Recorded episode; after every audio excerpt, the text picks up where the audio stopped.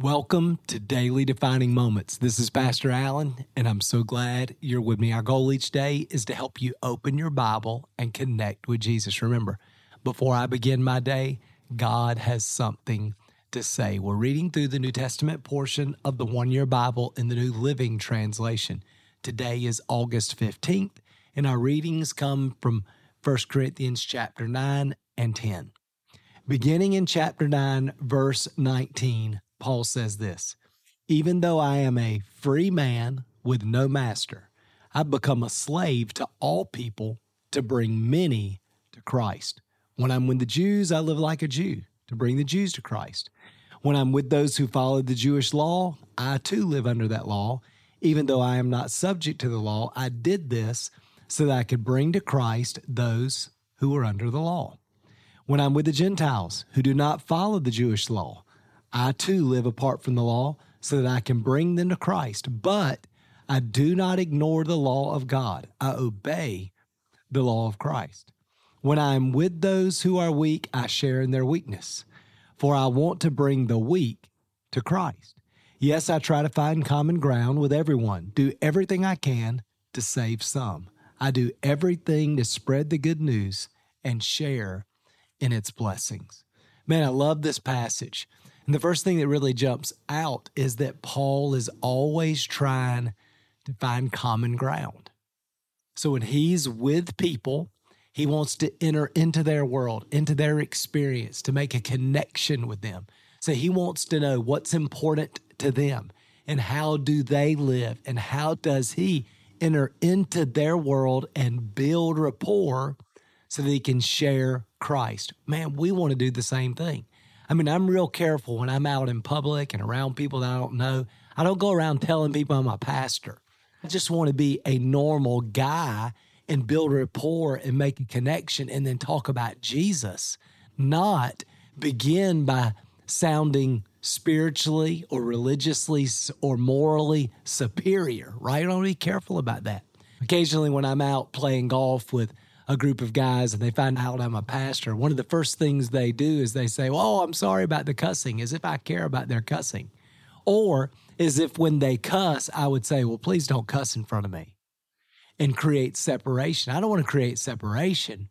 I want to come together. Now, I also love that Paul clarifies although I'm trying to be all things to all men, that never includes any form of immorality. So I'm not going to violate the law of God. I'm not going to violate the law of love. I just want to live in a way that allows me to connect with my audience and lead them to Jesus. And then I also love how Paul just talks about his passion. I'm going to do all that I can to bring people to Jesus. And we can do that too, in addition to our personal witness, and our giving, and our serving, in our working together as a church family, doing all that we can to tell all that we can about Jesus. Now, watch what he says next, beginning in verse 24. He says, Don't you realize that in a race, everyone runs, but only one person gets the prize? So run to win. All athletes are disciplined in their training. They do it to win a prize that'll fade away, but we do it for an eternal prize. So I run with purpose in every step. I'm not just shadow boxing. I discipline my body like an athlete, training it to do what it should. Otherwise, I feel that after preaching to others, I myself might be disqualified. I love this idea that Paul says if we're going to fulfill our mission, we must discipline our life. You cannot live life just kind of waking up every day and seeing what happens. If you live that way, you never maximize your impact. You can't reach people for Christ. You don't really make much of a difference. But when you look at your life and try to understand why am I here? What is it that God has called me to do? And how does that shape the way I live my life? That's so important. And that begins with what we're trying to learn in this podcast. I want to begin my day with Jesus and grow in my capacity to live in his presence. I'll never forget when I first met Dr. Bennett and I had no idea how to do what Paul is describing here. And And he began teaching me to discipline my life, to get up at a certain time, to go to bed at a certain time, to make choices about my time and energy and what I was investing in. And one of the things that I really had to learn, and this is a big issue, I think, in the American church, our lives are so full. Our schedule is so full, and our energy is so depleted, and our mind is so full of noise. It's go, go, go, go, go, go, go. And because of that, even if we want to add Jesus into our schedule, the truth is there's just no space. And for many of us, our issue isn't whether or not we want to add Jesus. The issue is what are we willing to take out to make room for him? And one of the things that Dr. Bennett began teaching me is how to do that, how to decide what are my top priorities and how do I make sure I give them my best time, my best energy, my best focus. And then with whatever time was left, then I could choose to use that time in a in a kind of trivial manner. And that's okay as long as we're putting the big rocks, the most important thing, the highest priorities in first. So that begins with I want to connect with Jesus. For years now, years now, I have gotten up almost every day of my life. I mean, very few exceptions. And I begin my day by getting in the Word worshiping, praying, being in silence, uh, trying desperately to connect with God. And I've just disciplined myself to do this. In fact, today it's not even a discipline anymore. It's just it's just such a lifestyle, such a habit. I I really feel like I can't live without it. I long for it now. But early on, it was a discipline. Now this is so important. I didn't do those things for the sake of of just being disciplined and earning favor with God. The goal isn't discipline. The goal is to be close to Jesus. The discipline simply facilitated the connection. So when you're working to discipline your life, we just need to do it with the goal, the end in mind. I'm doing this to be with Jesus. I'm doing this to strengthen my connection. I'm doing this to grow in my faith. It's all about the relationship. It's not about discipline and routine for the sake of discipline and routine to feel more religious. It's I'm doing these things for the purpose of drawing near to God. It also meant I had to cut some things out. So I, I, learned I had to quit watching sports every night on television. You know, I'd stay up and watch NBA. That was back when Michael Jordan was playing, and and I'd watch that until late at night. Well, then I couldn't get up the next morning, right? Or or I had to cut back on some of my hobbies. You know, I used to surf and I played volleyball then and was playing some basketball then and working, of course, going to school and in two or three clubs and trying to serve at church. And I was dating Tina. And the truth is, it was just too much. My schedule was too full, and I had to begin asking the question what are my top priorities?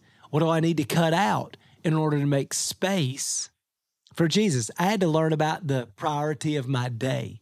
So for me, that meant I needed to give the morning to Jesus because if I got later into the day, the likelihood of me stopping and having space in, in a quiet place to meet with God or just it was highly unlikely. But if I'd get up and do that in the morning, then man, that was that was perfect. And it allowed me to start my day focused on Jesus, which allowed me to live my day in his presence. And then here's a another little idea that Paul touches on here, and that is exercise. And I, you know, I played sports most of my life, but one of the things Dr. Bennett began teaching me is how exercise and my spiritual life were connected. That as I learned to discipline my body, it helped me to discipline my spirit. And if I was careless with my body, chances are I was going to be spiritually careless. So I began exercising consistently. I began being careful about how I ate. I began thinking about how my body is a temple of the Holy Spirit. And this discipline of my body is actually a is, is actually really disciplining my will and my flesh and teaching me again about priorities and putting Jesus first. And, and so all of that discipline really helped me spiritually. And the truth is, if I'm healthy, I'm able to serve the Lord better because I'm not constantly wrestling with with health issues. So I would encourage you to begin seeing your physical life as a reflection of your spiritual life. Now, let me close with one little, one last thing. He says in verse 12 of chapter 10, watch this. He says, If you think you are standing strong, be careful not to fall. The temptations in your life are no different than what others experience, and God is faithful. He'll not allow the temptation to be more than you can stand. And when you're tempted, He will show you a way out so that you can endure. Oh, I think this is so important. The context is so important.